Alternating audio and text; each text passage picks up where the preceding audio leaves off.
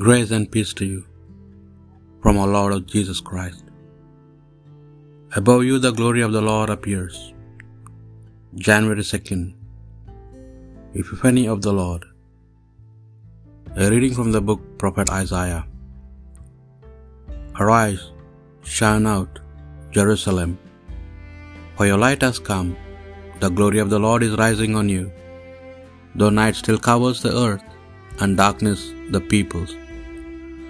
Above you the Lord now rises, and above you his glory appears. The nations come to your light, and kings to your dawning brightness. Lift up your eyes and look around. All are assembling and coming towards you. Your sons from far away, and your daughters being tenderly carried. At this sight you will grow radiant, your heart throbbing and full, since the riches of the sea will flow to you. The wealth of the nations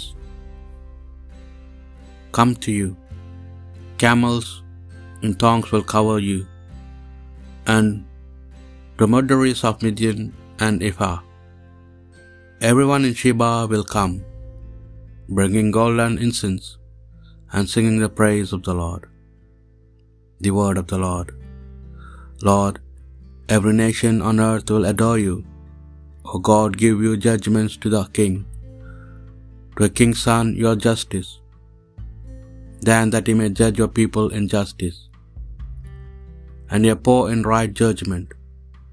Lord, every nation on earth will adore you. In his days justice shall flourish, and peace till the moon fails.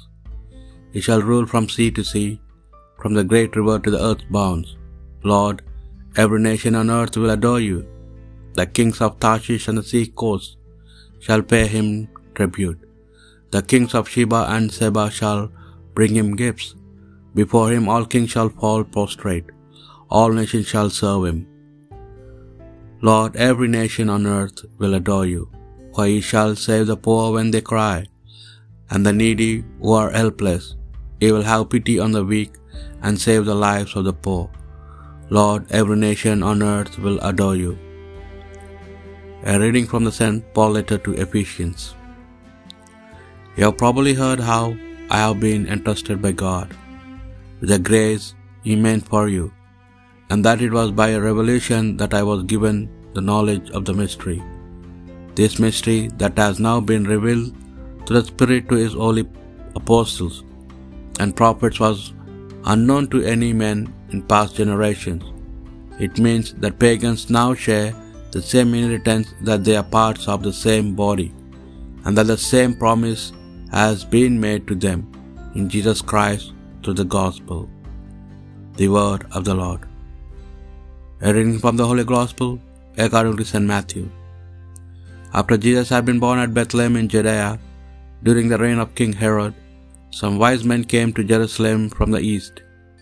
Where is the infant king of the Jews? They asked. We saw his star as it rose and come to do him homage. When King Herod heard this, he was perturbed, and so when the whole of Jerusalem, he called together all the chief priests and the scribes of the people, and inquired of them where the Christ was to be born. At Bethlehem in Judea, they told him, For this is what the prophet wrote. And you, Bethlehem, in the land of Judah, you are by no means least among the leaders of Judah, for out of you will come a leader who will shepherd my people Israel. Then Herod summoned the wise men to see him privately. He asked them the exact date on which the star had appeared, and sent them on to Bethlehem. Go and find out all about the child, he said, and when you have found him, let me know, so that I too may go and do him homage. Having listened to what the king had to say, they set out, and there in front of them was a star they had been rising. It was it went forward and halted over the place where the child was. The sight of the star filled them with delight, and going into the house they saw the child with his mother Mary, and falling to their knees they did him homage.